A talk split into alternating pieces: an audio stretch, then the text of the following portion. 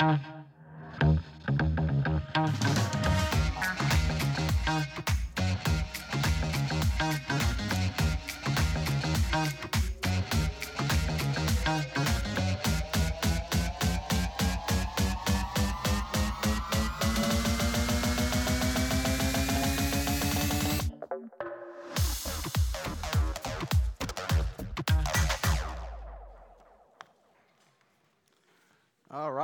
So I know so many of you take these bulletins home, and uh, at least six of you.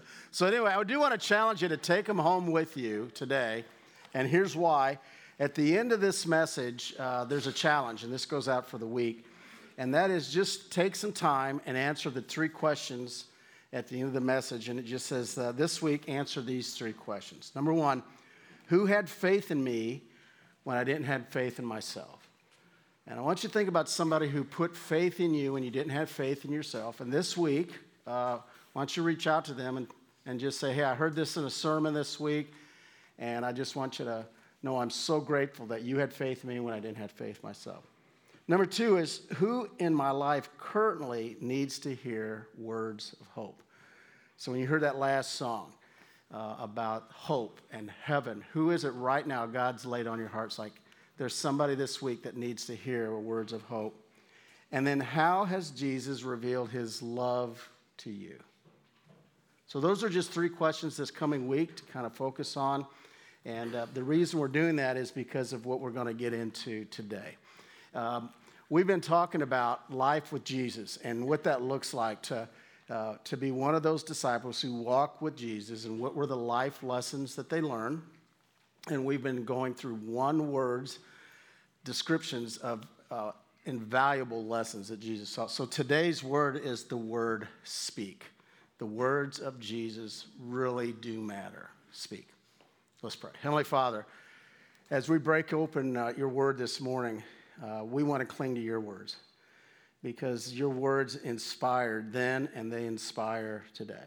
Lord, if anybody came here today and, and their tank is just empty, Lord, just give them strength and help them realize just how much you love them. And it's in Jesus' name that I pray. Amen. I mean, what do we mean when we use that word speak? John 17, 8, and as we've been talking about, there's this remarkable prayer in John 17. And I want you to listen to the words of Jesus in John 17, 8. For I gave them the words, there's that word speak. I gave them the words that you gave me. They accepted them, and they knew with certainty that I came from you, and they believed that you sent me. Words. Words matter so much. Both words and actions are important in disciple making. Jesus used words that were full of authority and conviction, words of love, words of grace, but he didn't overuse words. Matter of fact, we know in Matthew 5 37, it says, Jesus said, All that would listen, simply let your yea be yea and your what? Nay be nay. Let your yes and your no matter so much in your lives. Uh, I don't want you to raise your hand, but I guarantee there's people in your life that uh, when you go to a family reunion, let's be honest, that don't say hardly a word. But when they do speak, you listen. Don't you have folks like that in your family?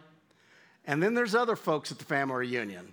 And you're like, oh, seriously, do you ever breathe? I mean, I just, like they start a story and you're like, I can finish my potato salad and a couple of helpings of, you know, I mean, you know, they're going to go on and on. Or somebody you're on the phone. Have you ever done that? They're in a story and you can set the phone down and come back. You haven't missed a thing. Okay, so what I love about Jesus is every word that he uttered, people leaned in. His words mattered. Some of the most important documents ever recorded were not lengthy. Think about this the Declaration of Independence was just a little over 1,300 words. Gettysburg Address, 272 words. Psalms 23, 109 words. The Lord's Prayer, 56 words. And when Neil Armstrong in 1969 put that very first step on the moon, how many words did he utter? 11. Nice. Well played. 11 words, okay? it'd have been interesting to see different people how they would have taken that situation. 11 words to frame where he was at. And then a week or so ago, this is in the sports page, uh, that shows you my spiritual depth. But anyway, I was reading the sports page, and a, a local coach, his name is uh, Dwayne Potts uh, from Owen Valley, uh, loves, from Understand, loves motivational quotes, and he shares this with, with the football team all the time. And he loves to post motivational quotes all over the locker room. They were going into a big game. He ran 150 sheets of paper and he printed one word win. And I thought that was pretty good. Sometimes you have to narrow down a message so that it's clearly understood. Now, I got to tell you, this is something that a minister doesn't wrestle with at all. We just speak precisely, don't we? We don't go over the top. So, this is, this is a struggle. So, I thought if I had to step back and say, okay, what were the three words that Jesus used that I think changed the world? Uh, you're going to say, John, that is so simple, but I guarantee you won't forget them. Because anybody here who's been married or you've been to a wedding, they've quoted these three words because they all read 1 Corinthians 13, the love chapter. And what does verse 13 say? Faith, hope, and love. But the greatest of these is love. So we're going to talk about those words faith, hope, and love. That when Jesus mentioned those words, the power and the significance of those words. And I'm really going to stick with the book of John because I love the way that John frames the life of Jesus as we talk about faith, hope, and love. So, first of all, let's talk about faith. John chapter 12. John chapter 12, verses 42 and 30. Yet at the same time, many, even among the leaders, believed in him. But because of the Pharisees, they would not openly acknowledge their faith for fear that they would be put out of the synagogue. Look at verse 43 for they loved human praise more than the praise of God. What did you catch that? They had absolute faith in Jesus. And, and they had faith in his words, but they wouldn't stand up for what they believed. Now, why? Well, first of all, was their fear. Uh, there was a tradition of Pharisees, if you spoke up out of turn, that they would literally escort you out of church. So they were thinking, or out of the synagogue, because they're thinking to themselves, I don't want to be that person. Maybe they were afraid of their past. If I speak up for the Lord and speak in faith, people know my past. Maybe it was a lack of experience. Maybe it was a lack of knowledge. Maybe they didn't have time. But it's interesting that they had faith in the words of Jesus, but they didn't take action. And aren't we the same way sometimes? We may say we have faith, but when we're really asked to step up, don't we at times use a lot of uh, excuses? Now, here's something that I love, and I'm sure you love people like this too, because I am so much the other way. I love people who can rebuild and restore things. Like when something gets broke around the house, I, I tell you what, I, my brother was like, I, I just love to watch somebody, they almost get a thrill like, no, no, no, we're not buying anything new. We're going to fix that. And I'm the one, Marie's like, no, we're going to buy it because you're going to break it. It's going to get worse. I know none of you marriages have had that relationship where you've had that discussion, but there's somebody who can take something and fix it, and there's somebody who can restore something. They can see a piece of furniture, or they can see a vehicle. They can see something that everybody else is like, oh, that's a piece of garbage, and they look at it and they're like, no, no, no, wait a second. I'm not looking at what is today. I'm looking at the possibility of what that will look like tomorrow. What's awesome about Jesus is that's how he saw people. He didn't look at them and go, oh, I see how you are. I see the way you're always going to be. No, Jesus always saw what they could be. He had faith in what they could be. And we need to have the same faith in other people. What they are today isn't where they're stuck. You're not stuck. If you truly put your faith in Jesus Christ, it means everything. But you know what faith is? I think faith is identified. I mentioned a marriage, but in every one of the wedding vows that I've proclaimed with couples, uh, in that vow is a key word, and it's the word faithfulness, isn't it? You vow to be faithful, but you know what faithfulness is? It's trust. If you boil it down, it's trust. And Jesus, when he spoke, really what he was saying is, Do you trust me.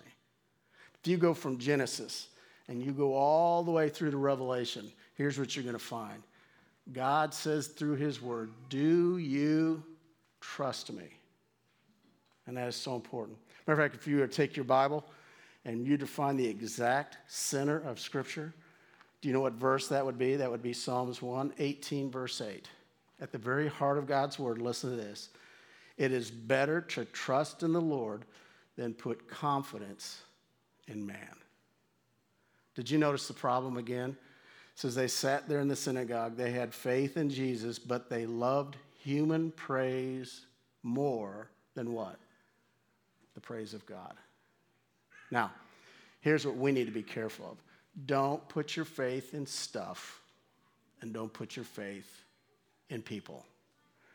You ever ordered something magical? It's usually 19.99, but you order it and it comes in, you're like, oh my land, I cannot believe I'm that stupid. I can't believe I, I got hung up in my emotions and I bought this product and I thought it was going to change my life and, and then uh, it didn't change anything, okay? When you put your faith in stuff, be careful. And then when you put faith, too much faith in people, um, people can put too much faith in a minister. They really can. Because you know what? We screw up all the time. Don't put your faith in people. You've got to put your faith in Jesus Christ. Now, is that easy? No. No, it's hard. But Jesus said this is part of faith. Faith is truly trusting me. And we all need to trust because it's hard. Um, matter of fact, speaking of faith, uh, this is interesting. Uh, um, 74%, they interviewed Americans, 74% of all Americans suffer from it's called glossophobia. Anybody know what glossophobia is? It is the fear of public speaking. And many people fear that more than death. Think about that. They fear it more than death. Jerry Seinfeld said, in other words, the average person would rather be in a casket than give the eulogy. Now, think about so when I say trust the Lord, that even means the most insecure parts of your life. Even if it was something like, you mean you want me to stand up and actually talk to someone publicly? Now, you may or may not believe me when I tell you this, but uh, the biggest reason uh, the wrestling match that I had with God about going in the ministry was I really I wanted to be a youth minister more than anything else. It was the public speaking that scared me to death. And I mean, I was begging God, God, can I do ministry and not be in front of people? Now, you may think I'm lying, but I'm not lying. You may wonder why I bail out every service because I'm pleading with God every Sunday. God, help me to get through one more week. Now, you may, you may think, John, that's not true. I'm telling you that is the absolute truth. It is not easy. All of us know that fear but I want you to think of the other fears that you have in life, and you can turn that over to Jesus Christ. You can have faith in Jesus. He also talked about hope. Look at John 5 24. And I want you to mark this in your scriptures. Man, this is such a powerful verse. Ver- verily, verily, truly I tell you, whoever hears my word and believes him who sent me has eternal life and will not be judged, but has crossed over from death to life. Whew. Think about that. The hope that we have in Jesus Christ can take us from death to life. I mean, if you really had one verse and somebody was asking you, can you give me one verse about the hope that you have in Jesus Christ? That's a good one. Because you can share, I want to share what Jesus did for me. This is where I was. And honestly, I was dead inside. But he gave me this bridge, this bridge of hope, and now I have life. Only Christ can do that. We all need hope. On September 9th, 1965, Captain James Stockdale was shot down. He was captured, and this was in the Vietnam War. He was put in a POW prison called the Hanoi Hilton and there he was uh, he uh, served seven and a half years he was tortured uh, for weeks on end he was in solitude confinement he was nearly starved to death he was in a prison cell three by nine And when he survived that, he had an amazing spirit. And uh, there was a book called Good to Great, and they had an extensive interview with uh, Stockdale, Mr. Stockdale, about how he survived. And I want you to listen to his words. Imagine what he went through and how it would be so helpless and how he would feel hopeless. But I want you to listen to his words. I never lost faith in the end of the story. Think about that. I never, I laid there night after night, and I never lost faith in the end of the story. I cling to the hope of Jesus Christ. I never lost faith in the end of the story. And then this is what he went on to describe his definition of hope. And I love this. You know, hope is never losing faith in the end of the story. And then he said this it's called the Stockdale paradox.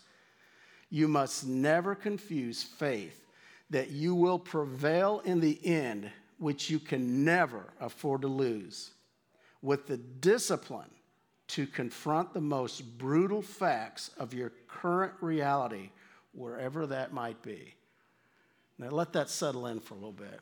And here's what he's saying, and this may seem like an oxymoron, but it's really not. He said, I would lay there and I would never lose faith in the end of the story, but I was always clinging to what the brutal truth was. I'm in a prison camp, and tomorrow they may kill me, but I will not lose faith in the end of the story, and that's Jesus Christ. And you know what men, he said, died frequently in those prison camps? Anybody want to guess? The optimist. You go, that doesn't make a bit of sense. He said these guys would come in and they'd say, We're going to be out of here by Christmas. And we'd be like, Don't cling to false hope. We're not getting out of here by Christmas. One day at a time. Cling to the end of the story. And he said Christmas would come and they'd say, We're going to be out of here by Easter. And the guys had been there a long time said, No, no, no, no. We don't know if we're going to get out of here by Easter. One day at a time. Cling to the end of the story. Does that make sense? Brutal truth. And sometimes Christians need to step back and say, look, life is hard. I can't put flowers on this one. It is hard. But the brutal truth doesn't remove the fact that I have hope in Jesus Christ.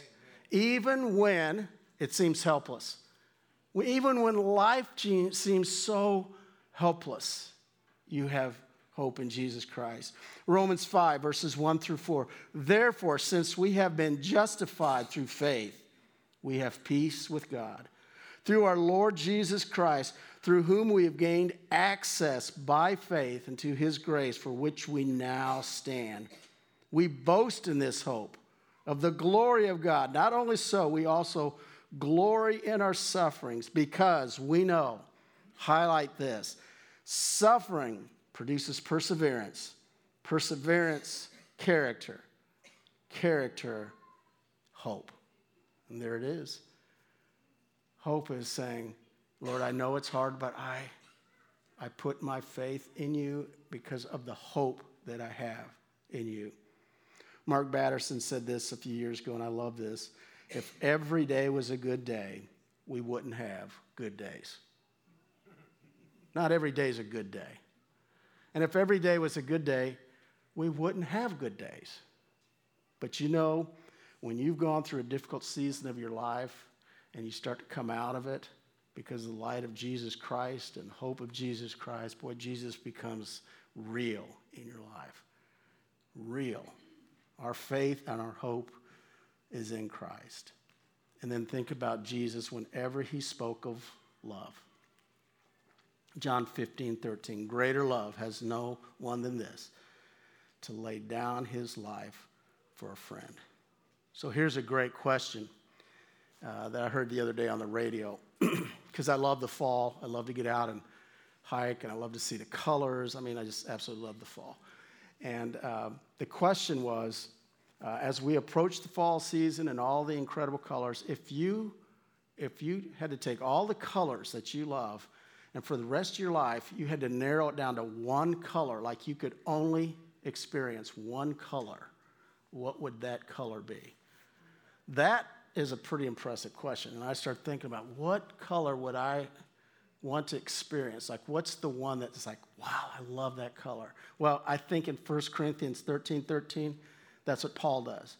He said, if I had to narrow down all the characteristics of Jesus Christ, I would have to narrow it down to these three faith, hope, and love. But if you make me, if you make me choose one, here's the one love.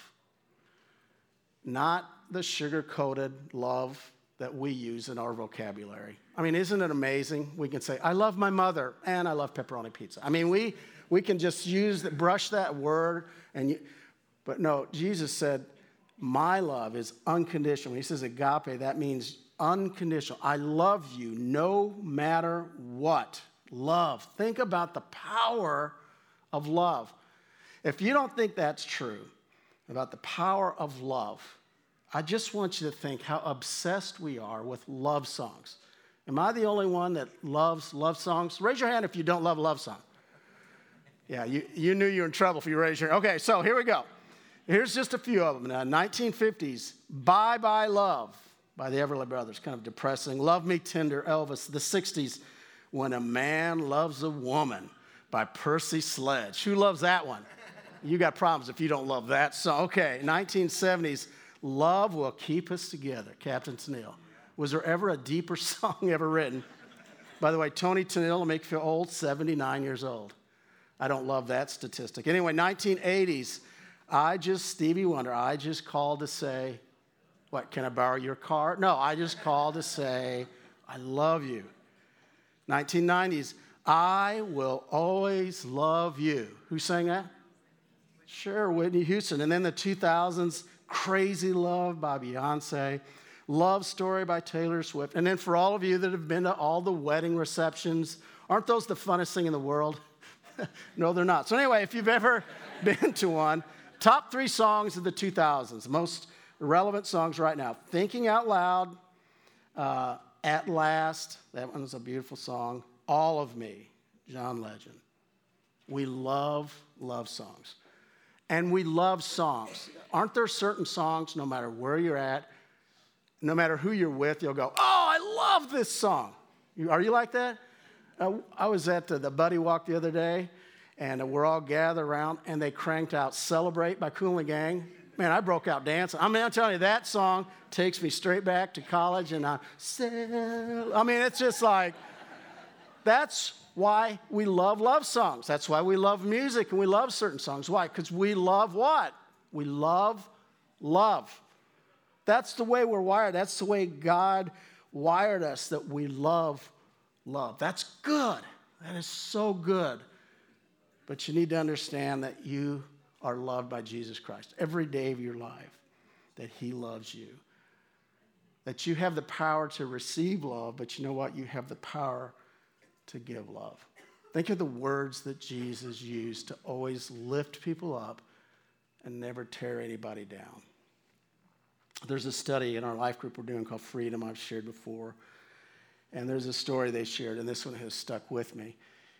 And the minister sharing this, this was actually his father in law. And so uh, I just was so moved by it. His name was uh, Billy Hornsby.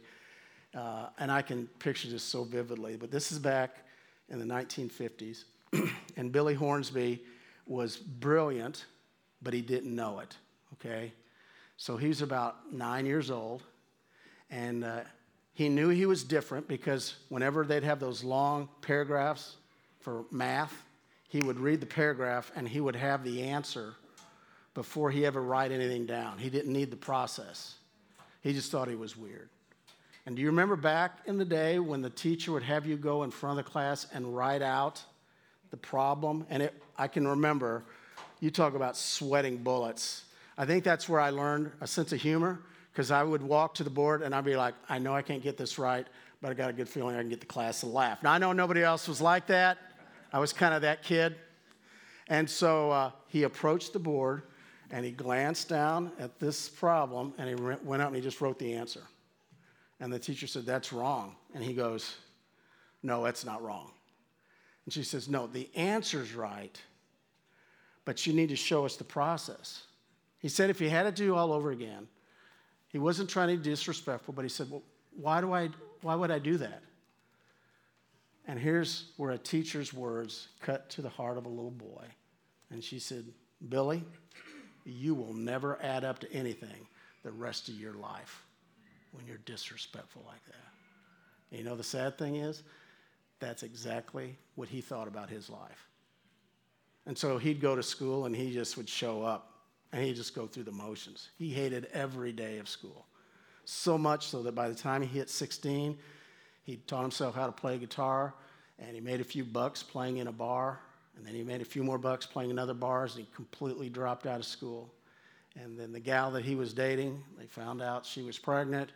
And so by the age of 17, he looked in the mirror and he thought, All right, I'm going to get married. I'm going to have a baby. I don't even have a GED, and I don't have a penny to my name. I am worthless. I am worthless. But I've got to get a job. So, uh, in that area at that time, there was a pretty large factory. He went and applied, and they said, okay, uh, we have some jobs available, uh, but the jobs that we have are leaning more into engineering, and that means arithmetic, so you're going to have to take a test. And he goes, Really? I have to take a test? And they said, Yeah. And so he takes the test, gets a phone call, and the guy said, We need you to come down. Um, we want to talk about your test. He goes, There's, I don't want to waste your time. I already know what you're going to say. You're going to tell me I flunked the test and you don't have a job for me. I don't want to waste your time. No, no, no, no, no. You need to come down here. So he comes in, they sit him down, they said, uh, This test you scored higher than anyone has ever scored, ever, taking this test. And the guy goes, I want you to know, you, if you put your mind to it, can do anything you ever wanted to do in your life. Do you understand that?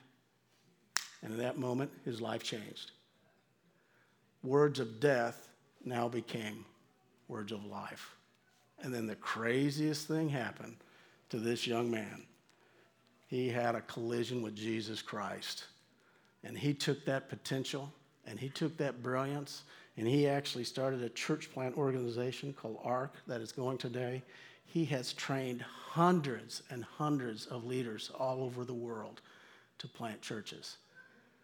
Now, here's the sad thing had that guy not stepped up and shared words of life, he would have thought he was that little nine year old boy that was never going to amount to anything. Your words matter. My words matter. Jesus' words matter. And he loves you so much. We all have the power to change people's lives with our words. Let's use our words sparingly, but let's use the words of Jesus. Thank you for watching this message from Sherwood Oaks Christian Church. Did you know you can view any message from the past six years at socc.org/messages? You can also view complete worship services from the past month at socc.tv.